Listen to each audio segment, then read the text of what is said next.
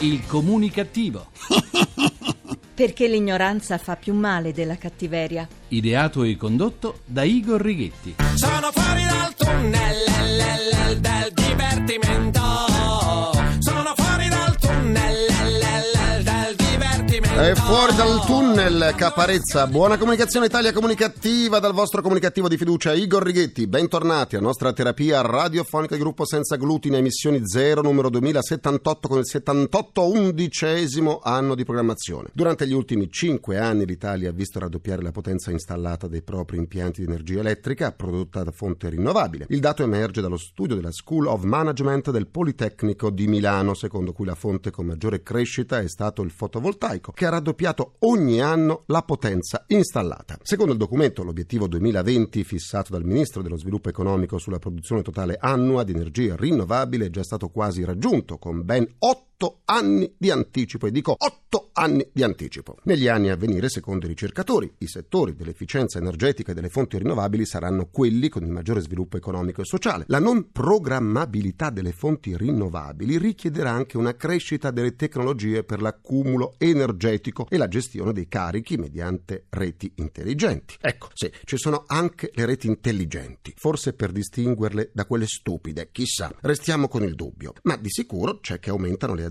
interessate alla produzione di energia rinnovabile e anche i privati possono avere vantaggi utilizzando gli incentivi pubblici per gli impianti di fotovoltaico. E c'è di più, c'è di più. L'Agenzia delle Entrate ha fatto sapere che si può usufruire del bonus ristrutturazioni al 50%, ma soltanto fino a giugno di quest'anno. Si può scegliere insomma tra i classici incentivi e la detrazione fiscale. La svolta green vede il maggiore potenziale di energie rinnovabili, ben il 66% nel nostro mezzogiorno, con la Puglia in testa. Energie rinnovabili, dunque, per promuovere l'autosufficienza e abbattere i costi che penalizzano le nostre imprese. C'è speranza e attesa, ma la situazione energetica italiana è davvero drammatica e gli incentivi, molto generosi elargiti per le rinnovabili, sono pesanti. Soltanto per il fotovoltaico paghiamo in bolletta oltre 10 miliardi di euro l'anno e dico 10 miliardi di euro l'anno. E le previsioni sono identiche alle attuali per almeno altri 20 anni e dico 20 anni.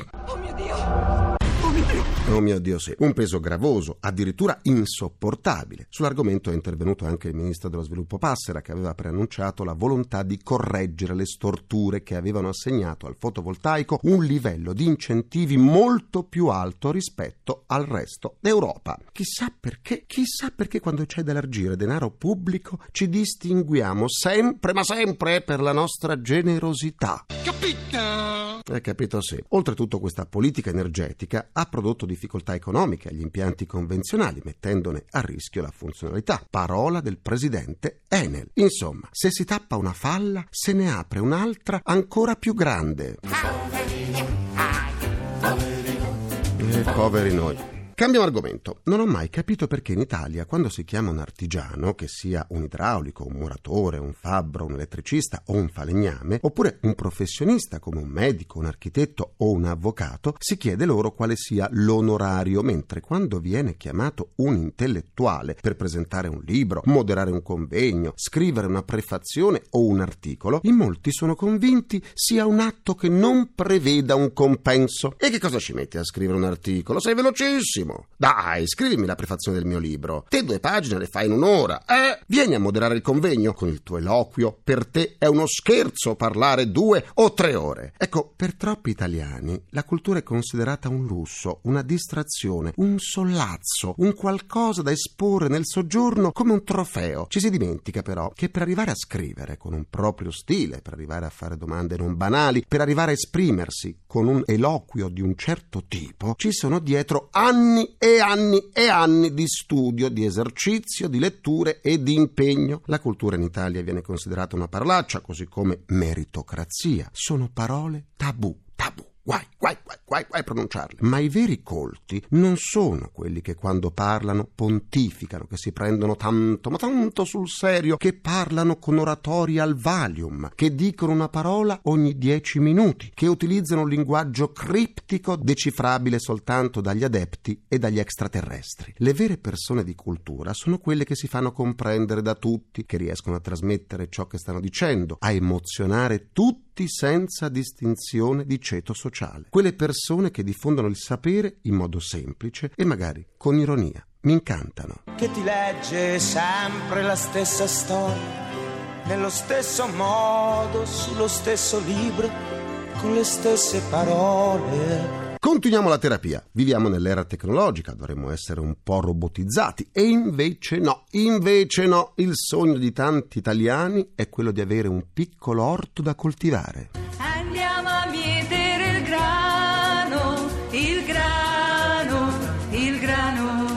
E il bello è che hanno ragione, piantare pomodori, melanzane, insalata e zucchine attraverso l'uso di metodi di produzione sostenibili fa stare meglio. La coltivazione amatoriale di un orto favorisce la coesione sociale, lo scambio di conoscenze e saperi oltre che di sapori. È inoltre una risposta valida al desiderio di mangiare cibo sano, dalla provenienza sicura, oltre a essere un'opportunità per investire in modo proficuo il proprio tempo libero. Non c'è bisogno di un grande terreno, è sufficiente un fazzoletto di terra o anche soltanto il terrazzo di casa se non si vive attaccati a una tangenziale o in pieno centro dove lo smog regna sovrano. Secondo recenti studi, coltivare un orto, curare fiori e piante nei giardini o sui terrazzi allunga la vita ed è per rispondere a queste necessità dell'uomo che molte città del mondo, grazie all'agricoltura urbana, stanno ridisegnando i propri spazi verdi e l'Italia non vuole essere da meno. Eh no, gli orti urbani sono una realtà nazionale e gli italiani che si dilettano a coltivare orti e giardini sono quasi 3 milioni. La terra è bassa, è vero, ma come diceva Orazio, beato colui che, lontano dalle cure cittadine, come gli uomini dell'età più antica, ara i campi paterni con buoi che gli appartengono. Beh, Orazio si era un po' allargato. L'orto di città può prevedere un terrazzo e, al posto dei buoi, ospitare, magari, una gallina per l'uovo fresco.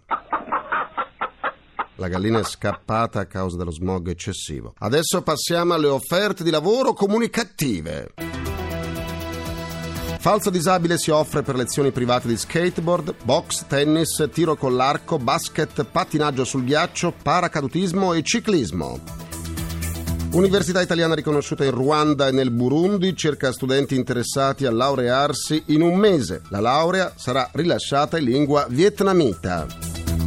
Società filatelica cerca 10 falsi ciechi per disegnare francobolli. Azienda fantasma cerca falso commercialista per falsi poveri. Rapinatore professionista impartisce lezioni su come non far valere la legittima difesa nelle aggressioni per furto in abitazioni, aziende e negozi e ottenere risarcimenti di decine di migliaia di euro a favore dei malviventi. Ladro per la sesta volta agli arresti domiciliari cerca villa con piscina, sauna, campo da tennis, cuoco e camerieri in cui trascorrere il periodo di detenzione. Ah, quante offerte! Come sempre vi aspetto sulla pagina Facebook del Comunicativo, facebook.com slash comunicativo, per esternare un po' di sane comunicattiverie assieme a me. Continuiamo la terapia soffermandoci sulla TV per la famiglia. La televisione negli anni è diventata lo strumento di comunicazione più popolare. Entra in tutte le case e può essere vista in ogni ora del giorno e della notte. I suoi molteplici canali inoltre influenzano molto la vita familiare. Così, mentre al suo primo apparire la TV univa le famiglie, i cui componenti si ritrovavano la sera tutti insieme davanti al video per divertirsi con i quiz di Mike Bongiorno o con il varietà di Renato Raschel che incantava piccoli e grandi con il suo è scoppiata la bufera, è scoppiato il temporale, chi sta bene, chi sta male, oggi la TV costituisce uno strumento di comunicazione che può allontanare i singoli componenti familiari e può persino diventare, da strumento educativo, oltre che di intrattenimento come era ai suoi inizi, basti pensare al maestro Manzi che ha insegnato a leggere e scrivere a tanti italiani analfabeti, può diventare, dicevo, uno strumento che genera comportamenti violenti e degradanti degradanti o può generare false visioni della vita. Bene la TV dunque, ma importante è quale TV. Ne parliamo con Camilla Patrizia Carlucci, più nota come Milli Carlucci. Buona comunicazione Milli! Ma buona comunicazione a te. Sei una conduttrice televisiva molto amata dalle famiglie, non soltanto per la tua bellezza e bravura, ma anche per eleganza, sobrietà e proprietà di linguaggio. Quanto queste caratteristiche pagano nella TV di oggi? Insomma, diciamo, una volta la caratteristica di poter parlare bene l'italiano era una base assoluta per poter lavorare in radio e in televisione, anzi addirittura si lavorava sulla dizione, cose di questo genere. Sì. Oggi ovviamente viviamo in un mondo di comunicazione che è molto basato sulle emozioni, più che sul modo in cui poi le comunichi e quindi diciamo è sicuramente meno importante, però io credo che proprio perché noi siamo a contatto con uh, un pubblico che è molto molto vario, un piccolo bonus in più glielo dobbiamo dare, cioè almeno non rovinare la lingua italiana. In attesa di Ballando con le Stelle hai dato il via al nuovo show sperimentale Altrimenti ci arrabbiamo, il sabato in prima serata su Rai 1 dove i ruoli familiari si invertono, qui i giovanissimi insegnano agli adulti. Ruoli ribaltati, dunque con quale obiettivo?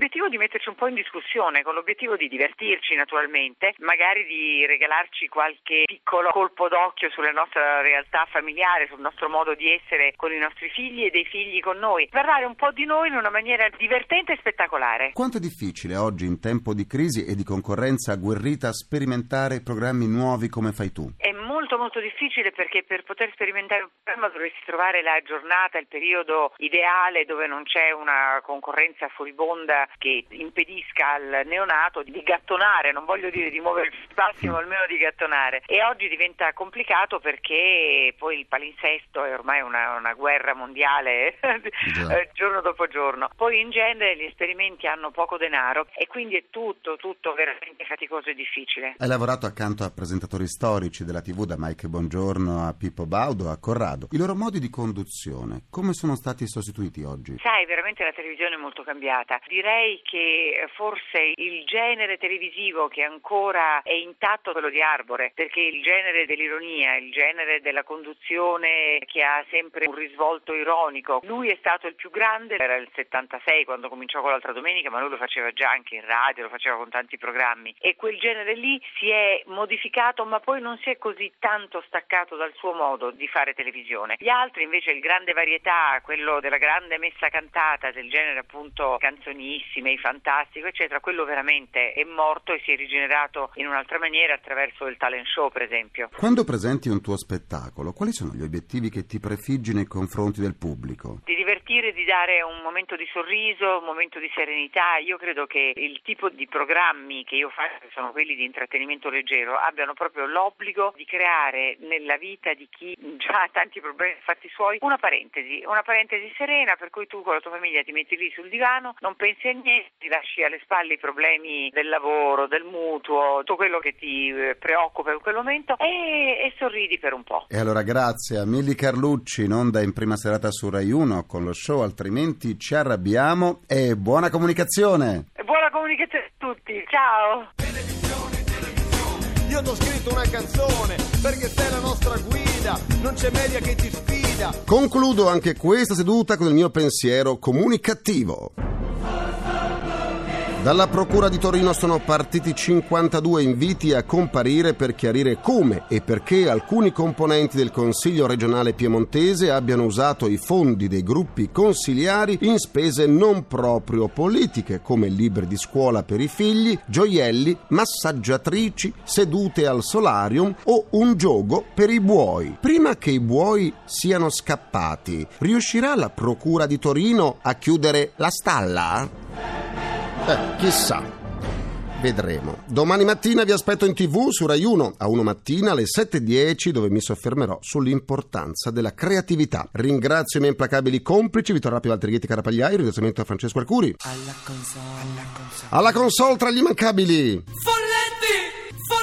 Folletti falsi poveri c'è Carlo Silveri, la terapia quotidiana del comunicativo tornerà domani sempre alle 14.44 come i gatti minuti primi, secondi a nessuno. Buona comunicazione e buon proseguimento dal vostro portatore strano di comunicattiveria, Igor e pure Righetti. Anche oggi siamo in due, grazie, linea al GR1. A domani.